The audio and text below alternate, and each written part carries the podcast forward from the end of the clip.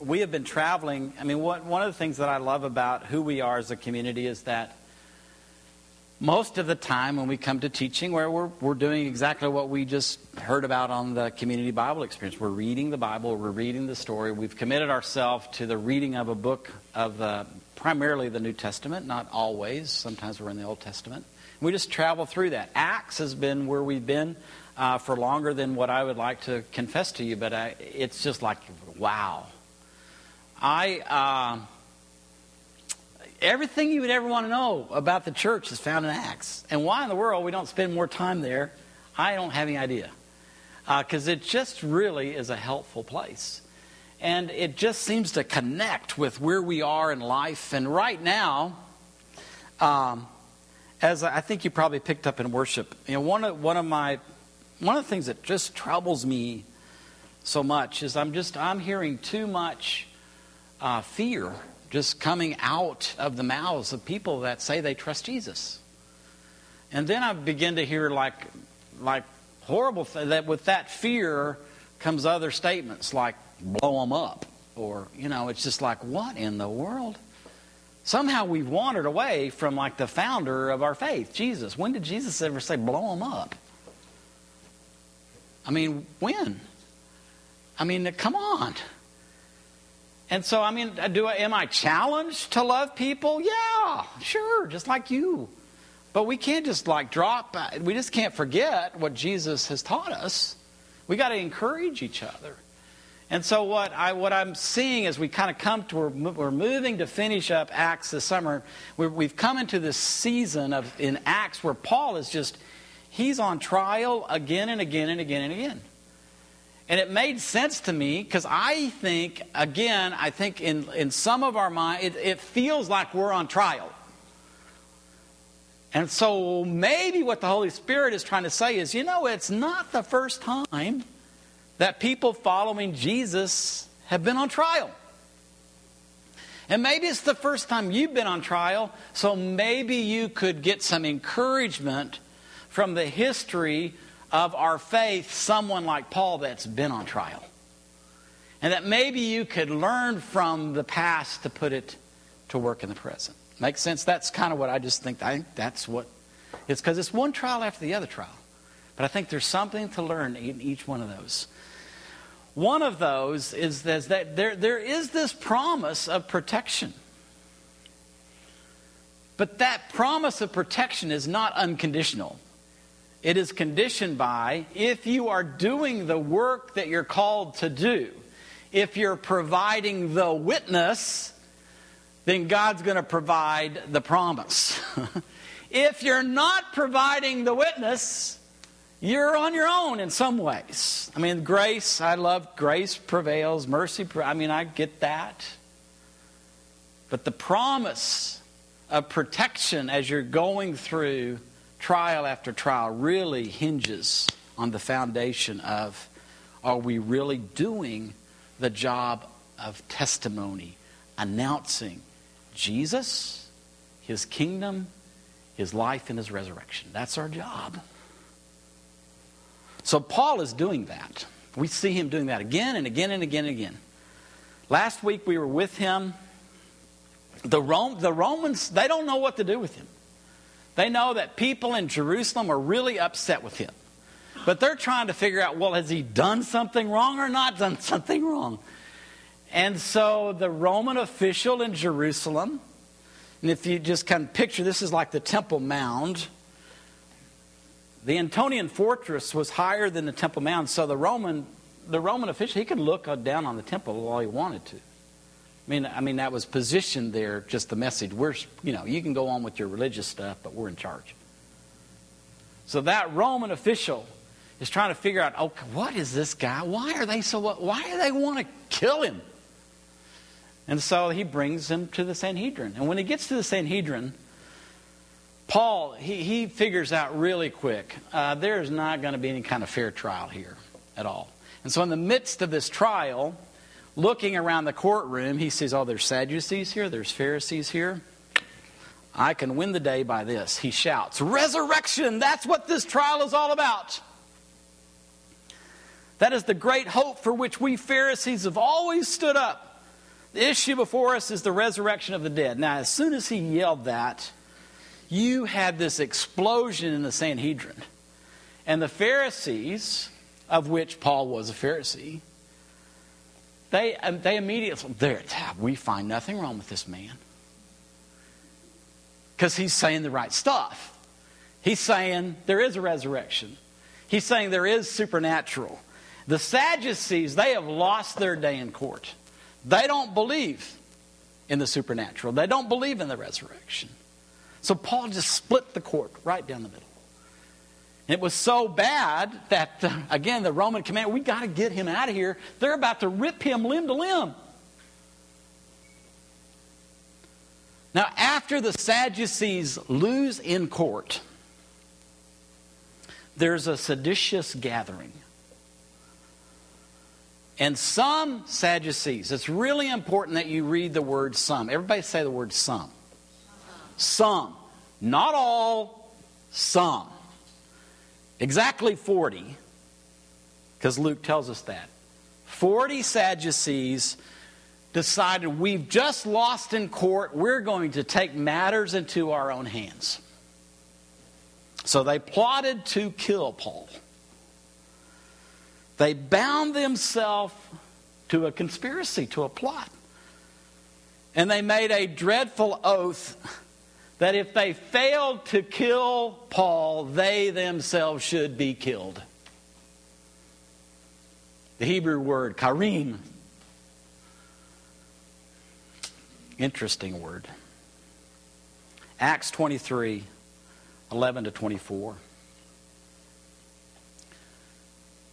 As this seditious gathering is taking place in the dark of the night in back rooms, that night, that same night, Jesus appeared to Paul. It's going to be all right. I mean, I know that Jesus, in that, I know it's going to be all right. I know he's saying, you know, I know that today was like scary. I know that it really, it, that, like that, they were out of control in that Sanhedrin. I mean, I know there's some people in that court that they would really like to kill you. I, I get it, but it's going to be all right. Everything's going to turn out for the best. You've been a good witness for me in Jerusalem. You will be my witnesses in Jerusalem, Judea, Samaria, to the ends of the earth. That's where that this is where that is. Now we're at the other end of the book. You've been a good witness for me. You've testified. I am the king. I'm, I am the Messiah. My kingdom is arriving. And I'm alive. The resurrection has happened. You've been a good witness. Now you're going to be a witness for me in Rome. The next day, the Jews worked up a plot against Paul. They took a solemn oath that they would neither eat nor drink until they had killed him.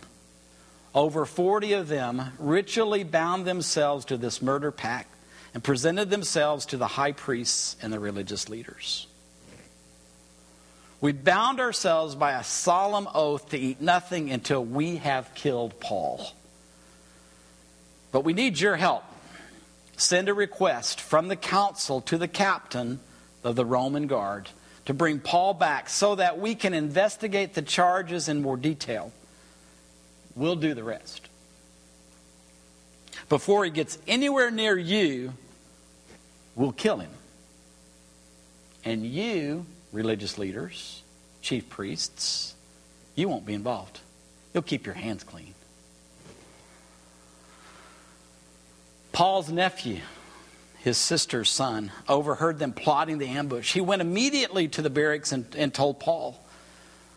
Paul called over one of the centurions and said, Take this young man to the captain. He has something important to tell him. The centurion brought him to the captain said, The prisoner Paul asked me to bring this young man to you. He said he has something urgent to tell you. The captain took him by the arm, led him outside privately. What is it? What do you have to tell me? And Paul's nephew said, The Jews have worked up a plot against Paul. They're, they're, they're going to ask you to bring Paul to the council, the Sanhedrin, first thing in the morning on the pretext that they want to investigate the charges against him in more detail. But it's a trick to get him out of your safekeeping so they can murder him. Right now, there are more than 40 men lying in ambush for him. They've all taken a vow to, eat, to neither eat nor drink until they've killed him. The ambush is set. All they're waiting for is for you to send him over. Now, I have to, I have to believe that, that that Roman official somewhere in his brain said, We ought to do it because this guy's just been trouble. but he, there, he was an ethical man.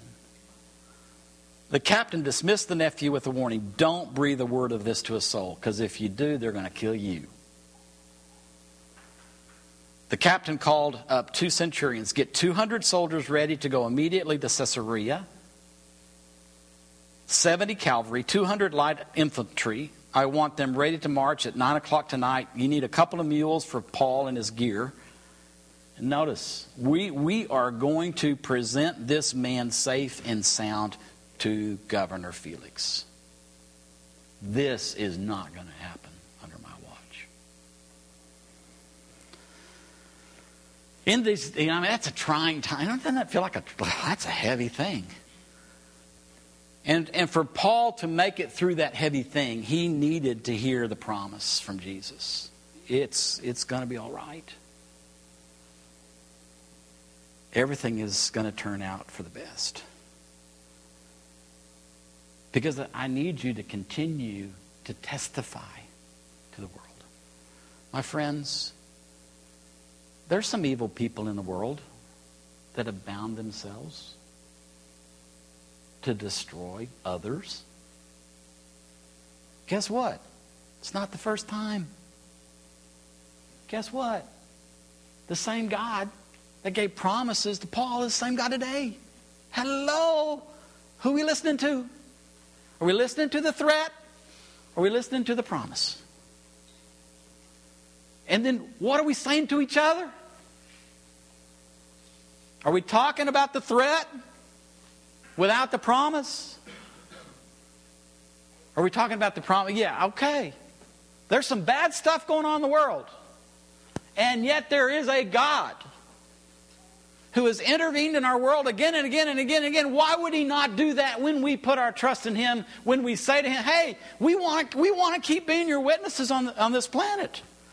There's a lot of people that haven't heard about you, don't know you, don't know about the resurrection, don't know about you, the King, the Messiah, the Savior, the kingdom arriving and coming.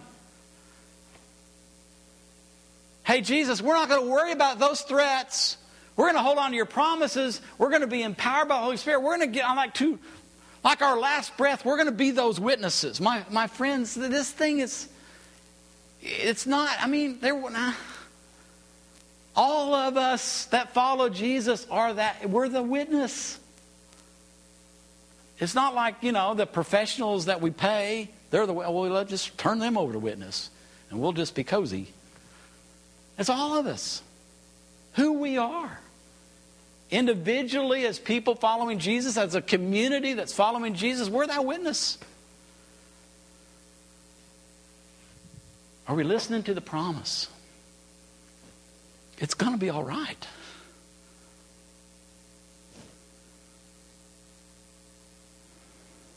So that promise was given when there was a conspiracy being hatched. I mean, Jesus knew exactly what he was doing.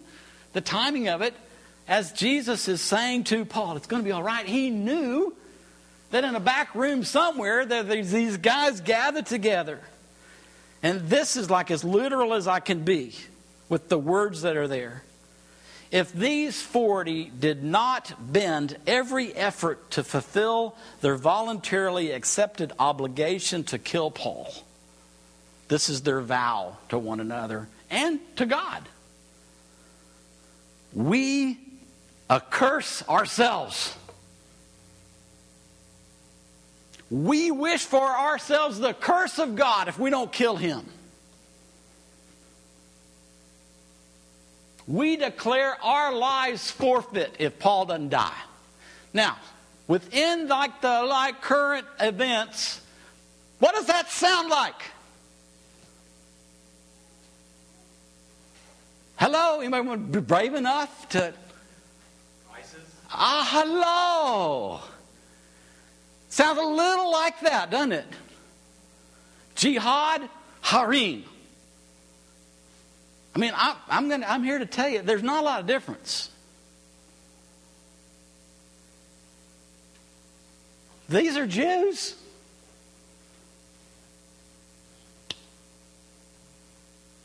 So, I mean, what?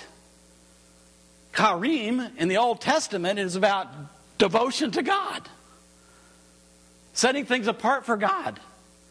And it's now being twisted in curse me if I don't kill him.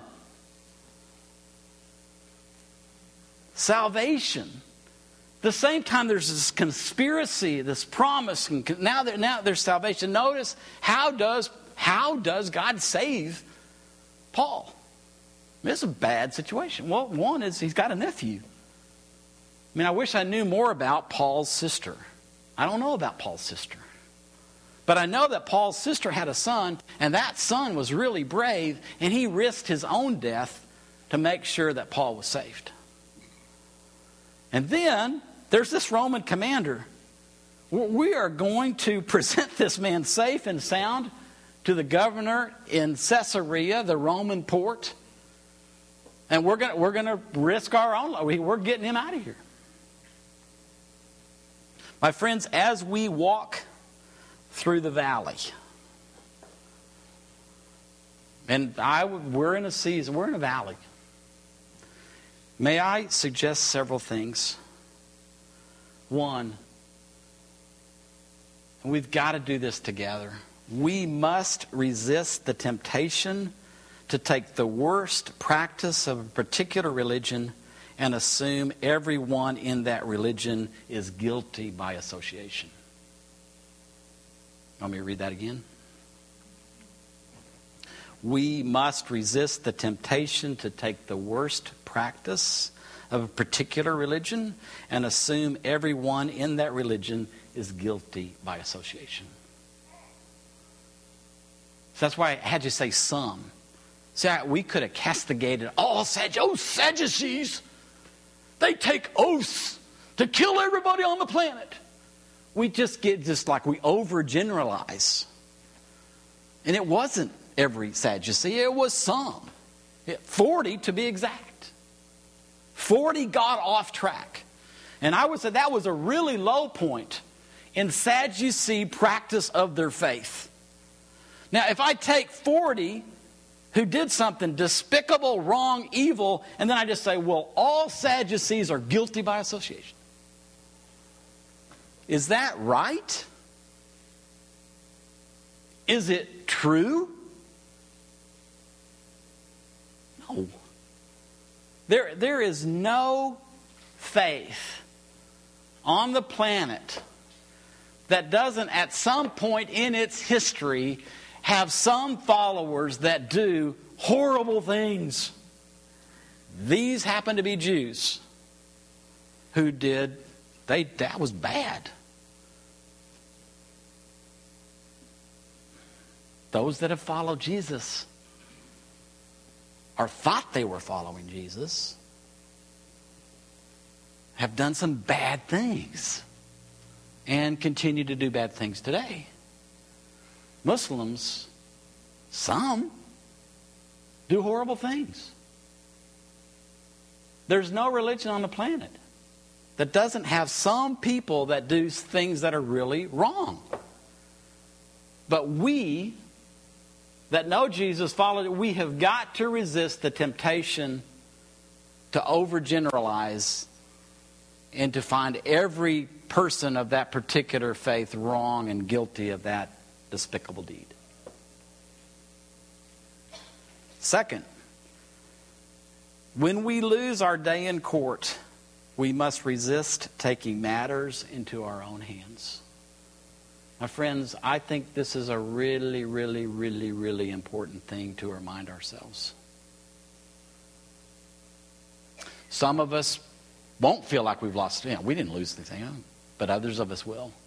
The temptation is always if you lose your day in court, take matters into your own hands. And you can justify it in the name of Jesus.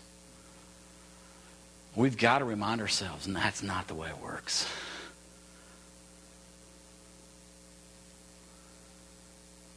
We must not murder.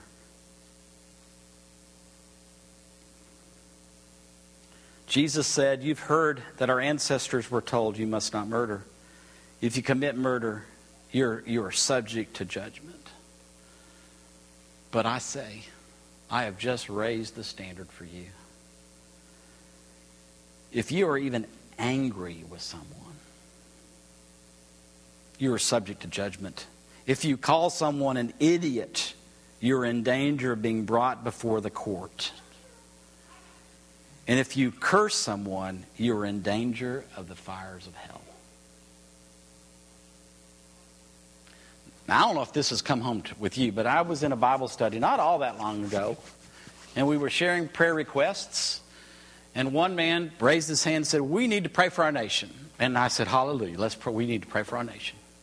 The next thing that came out of his, his mouth was, We need to pray for our, our nation because our president is an idiot. What did we just read?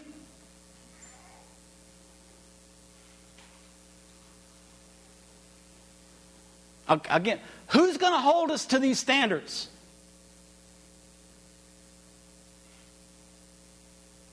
Who's going to be brave enough to say, we can't do that? Can we disagree? Sure. Should we disagree on? Sure. But respectfully, we don't get to call people in authority over us idiots. Now, if that wasn't worse, the, another guy Let's see, how many kids are in here? Because uh, I said, whoa, whoa, whoa, whoa, whoa.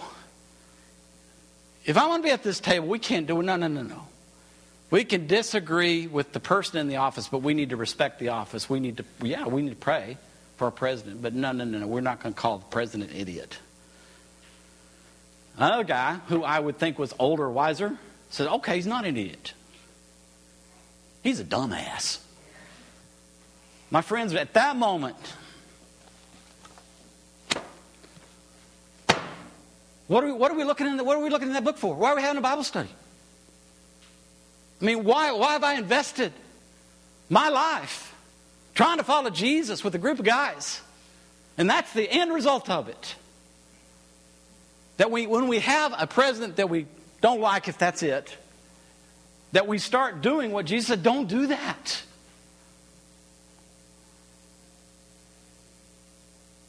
And this has gone on.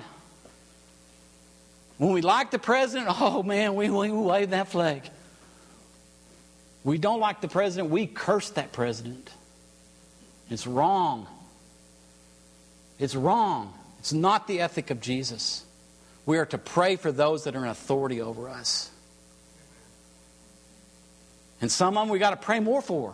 That's okay. And we got to start looking, at we got to start looking each other in the eye so we know we're not calling the president an idiot or worse. We're going to pray for him. Because that's what Jesus said. And if we can't follow Jesus, there, I mean, like there is no hope for the world if we can't follow Jesus. Finally, promise accompanies witness. our job is not to get in the right political party and, and pass the right laws. That's not our job. We ought to care about what's going on, but that's not our primary purpose on the planet. Our primary purpose on the planet is to be a witness for Jesus. Jesus is the one who showed up and said, I'm the Messiah. I'm promising something better for all of humanity. I want you to represent something better. I want you actually to be born again into the next age that's already arrived. And I want you to demonstrate to the world there is something better. And I want you to tell everybody you can. I want you to invite everybody into relationship with me. And I'll begin to change people's lives. And I'll actually start changing the planet but it's because people are committed to me. They're following me. They recognize me for who I am and they recognize that resurrection has happened. I'm the living Lord. And I want to be involved in all of life. And I want to make a positive difference in all of life. The promise to protect us. is, it's not when we're doing stuff that's stupid. It's when we're witnessing to the Messiah our King, his kingdom, his resurrection, and the impact that it's had on our lives and what's going to do to all of creation. That's our witness.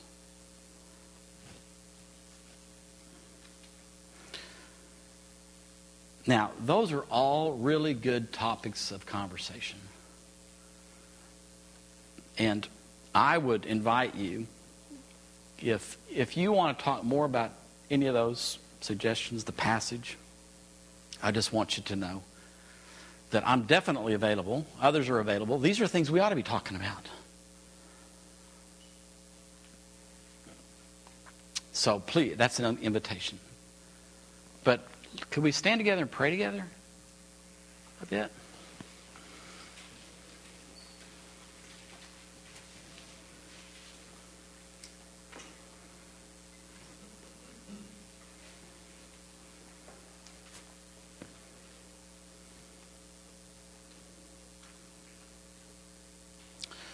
Search us, O God.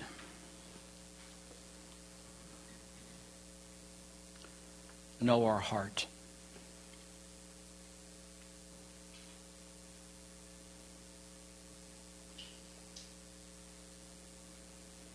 Let there be no evil way within us.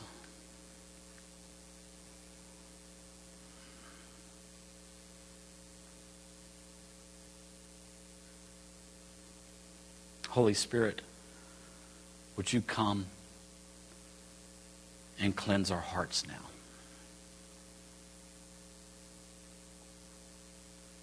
Would you wash away the fear that we feel caught up in? Would you expose the hate that becomes resident within us when we're fearful? Holy Spirit, would you come?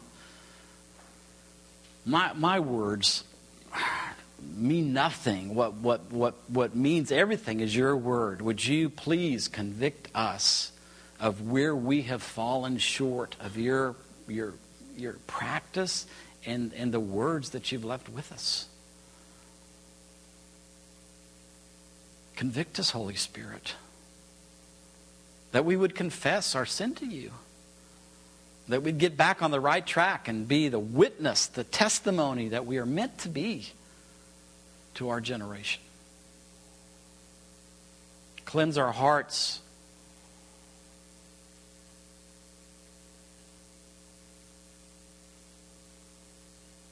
And Lord, if there is a place that is clean, fill us. Fill us, Holy Spirit, that we would be empowered to testify to our King, his kingdom, his life. Fill us, Holy Spirit.